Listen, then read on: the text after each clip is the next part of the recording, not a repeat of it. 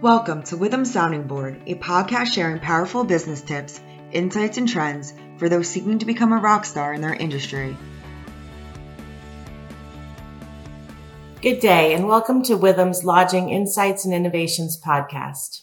My name is Lena Combs. I'm a partner here at Withum and the practice leader of the firm's hospitality services team. Today I have with me Jeanette Jordan, who is a partner in Withum's Transaction Advisory Services Group. Today we'll be talking about transaction advisory, deal analysis, and M&A for the hospitality and lodging industry. Thank you, Jeanette, for joining us today and talking about this timely topic and providing your insights to the lodging industry. It's my pleasure to be here. Sorry. Great. Well, let's get started. So, Jeanette, Tell me what transaction advisory services are comprised of and when a company would need to engage a professional who specializes in these types of services. Sure. So transaction advisory professionals are going to be there to help with any portion of the deal cycle. So, you know, in some situations, the advisors are supporting the sellers. Sometimes we're advising the buyers. Um, sometimes we're mediating in between. Uh, but, you know, from a sell side perspective, you know, we're involved with anything from sale readiness to value creation, you know, taking a look at, the value drivers within the business, identifying opportunities to maybe maximize profits, you know, put some uh, growth goals in place, really professionalize the business from an operational and financial perspective. Um, and then um, on behalf of a buyer, of course, we are often brought in to just look at the historical information that a seller is providing to try to support the valuation that's been proposed, identify any potential risks that they might um, encounter and be taking on as they take on that business and also just really helping them identify and put together a plan for future integration as well. So really any part of the deal cycle, you can find some value in, in professionals that have, you know, a long history in working with companies and, and really working that process in a way that benefits um, buyers and sellers. Great. Yeah. It seems to me, you mentioned the uh, value creation. Is that what mm-hmm. you said? That seems that that would be something um, that sellers would definitely be interested in, right? That it would be an important to maximize the value for the business that they're trying to um, trying to you know, put forth in a transaction. So right, and I that's like what we really value creation. That's what we really encourage to, You know, some some forethought and some planning.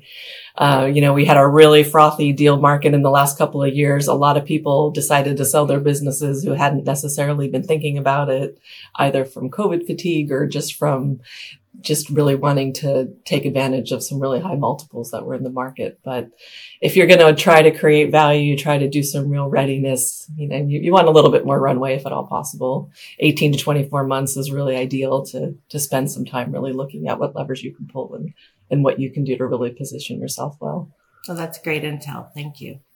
So in some of the deals that you have have worked on, have there been any major issues that you've experienced that would sort of be helpful to our listeners as a cautionary tale for their own situation, things to maybe avoid, things to be considering in advance, that type of thing? Sure. And in today's deal market, which is very different than maybe a year ago, I think we're seeing a lot more emphasis on the quality of reporting, the quality of the business, the strength of the projections, much more so than maybe the last couple of years when, when people were just desperate to deploy their capital and, and get some deals done and, and keep moving forward. So I would say you really have to spend some time looking at your historical revenues and expenses, um, there's going to be scrutiny on those as you go through a diligence process. Um, so anything like sloppy record keeping or inadequate documentation or, or questions that can't be answered without significant research, those are all things in today's market that are just going to really slow down the deal, potentially erode, you know, trust and, and value in the transaction. Um, so in this current market, you really just have to come prepared. Um, and then I, I, would say like specific to lodging. We we did a deal recently with a resort, a 295 room resort. Um, the buyer had some specific concerns going into the transaction. We were engaged by the buyer to look at some of these specific concerns. Um, the the resort had the hotel, restaurant, spa, golf course. Um, the golf course had hosted a major event that was not something that was going to be reoccurring every year. They wanted us to really take a look at that and consider, you know, what that meant versus what a normal run rate might look for the golf course. Um, the hotel had changed management companies. So there was some inconsistency in reporting across the transition that was really a concern, um, that they wanted to make sure everything had been captured and properly, um, presented as, as to what it cost to run run that business.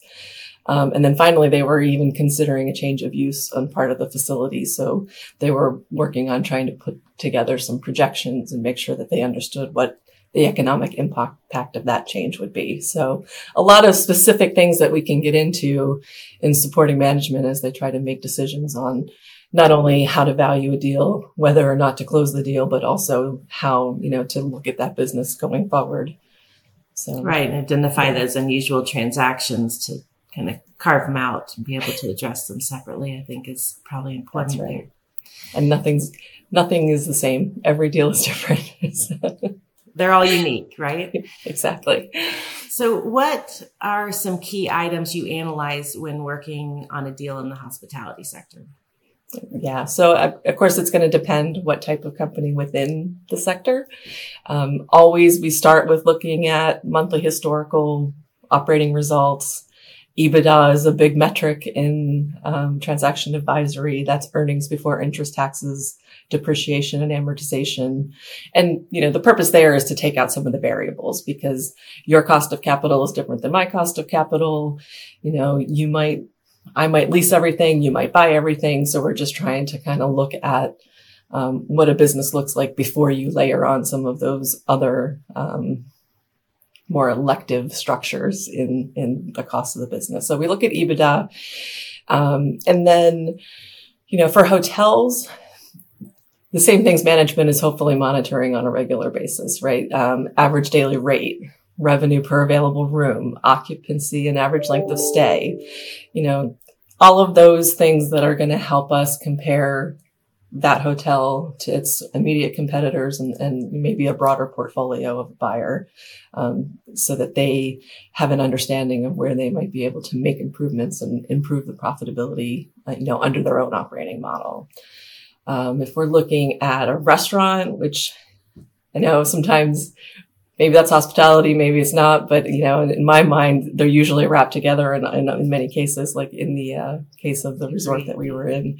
And there were, you know, again, certain data points that really help us understand the operation of the business. Revenue per available seat or table, occupancy data, such as canceled reservations, um, guest per table, guest count, product mix.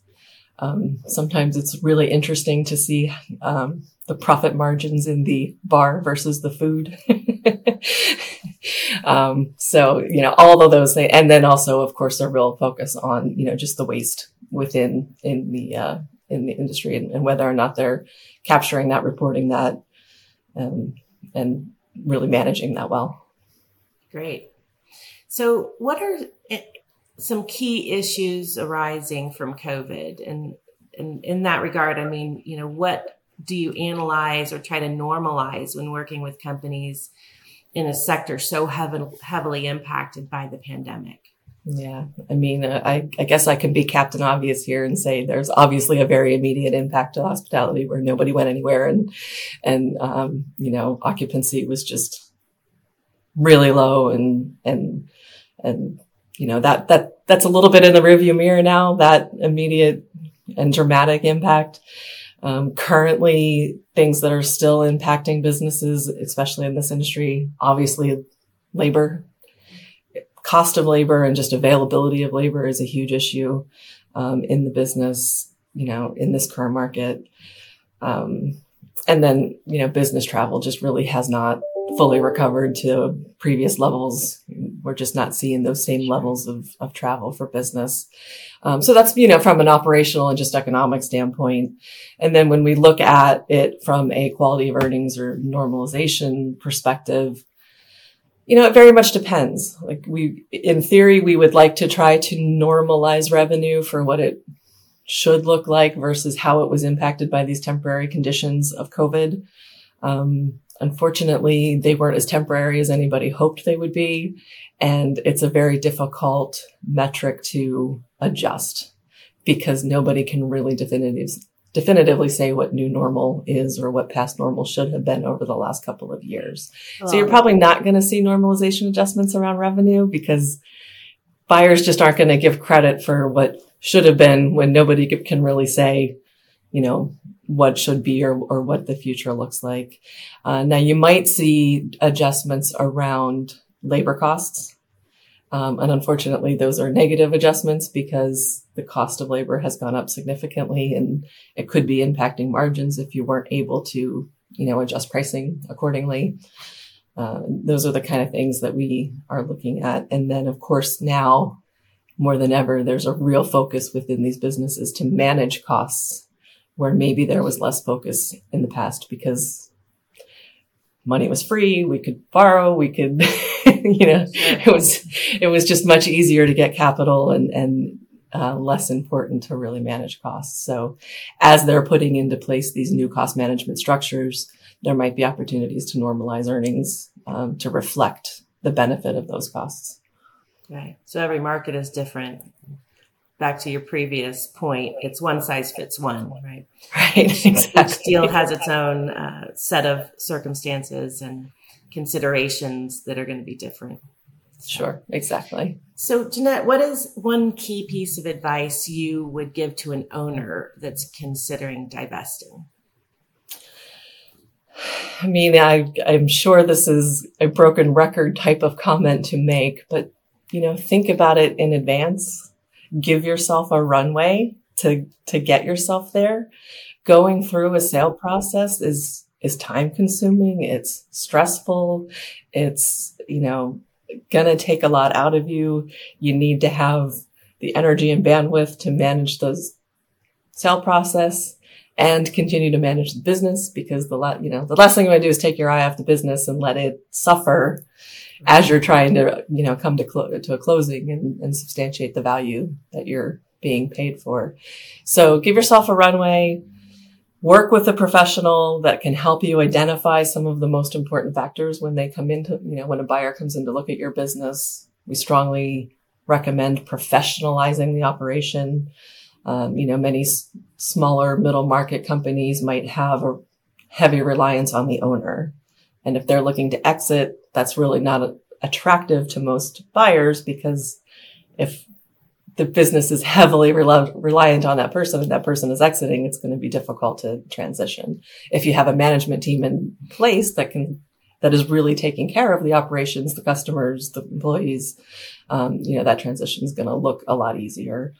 Reporting systems are also important, you know, have good data to support your metrics and support your valuation. Um, and just, you know, again, think about why you're exiting and what your plan is for the future. Because oddly enough, a lot of deals that don't come to closing are because the seller realizes they don't have a vision for their future and they can't let go of their past. yeah. So, you know, as you again, giving yourself that runway, making your own plans for the future. Um, you know, everybody says they're going to go hang out on their boat, but you know, that's a week or a month and then what? So. right. Good point. Good point. And on the, the other side of that, what is one key piece of advice you'd give, you'd give a buyer when looking to acquire? Yeah, I think you need to think about what your strengths are as a buyer or as, you know, somebody who's going to step in and operate a business. You want to understand the goals and objectives of your potential target. Um, because the seller might be looking just all they want is the cash and the cash is king and that's all that matters. Or Um, are they more concerned about the legacy of their business, the security of the employees that they've built, you know, that they put in place? Um, so you have to understand how you match to your potential buyer. And then in today's market, you have to know your source of capital. Um, you know, it's difficult right now to get approved through, you know, lenders. If you're able to come to the table and show where your source of funds are coming from and that you will be able to close the transaction, you're certainly going to be ahead of maybe some other players in the market right now. Right. But with interest rates being so high, um, right. people aren't offering, you know, discounts on the purchase price to cover the you know the cost of that the increased cost of that capital so definitely some considerations. Yeah well sure. i really appreciate your insight and your time today. Um, i think it's a good a good primer for any of our listeners who are going through the m&a process regardless of which side of the the, the paper they're on so to speak. So um, thank you for thank you for being with us and providing your insight. I appreciate the invite. Thank you. If you have any questions about today's podcast, please reach out to us through www.withum.com forward slash hospitality.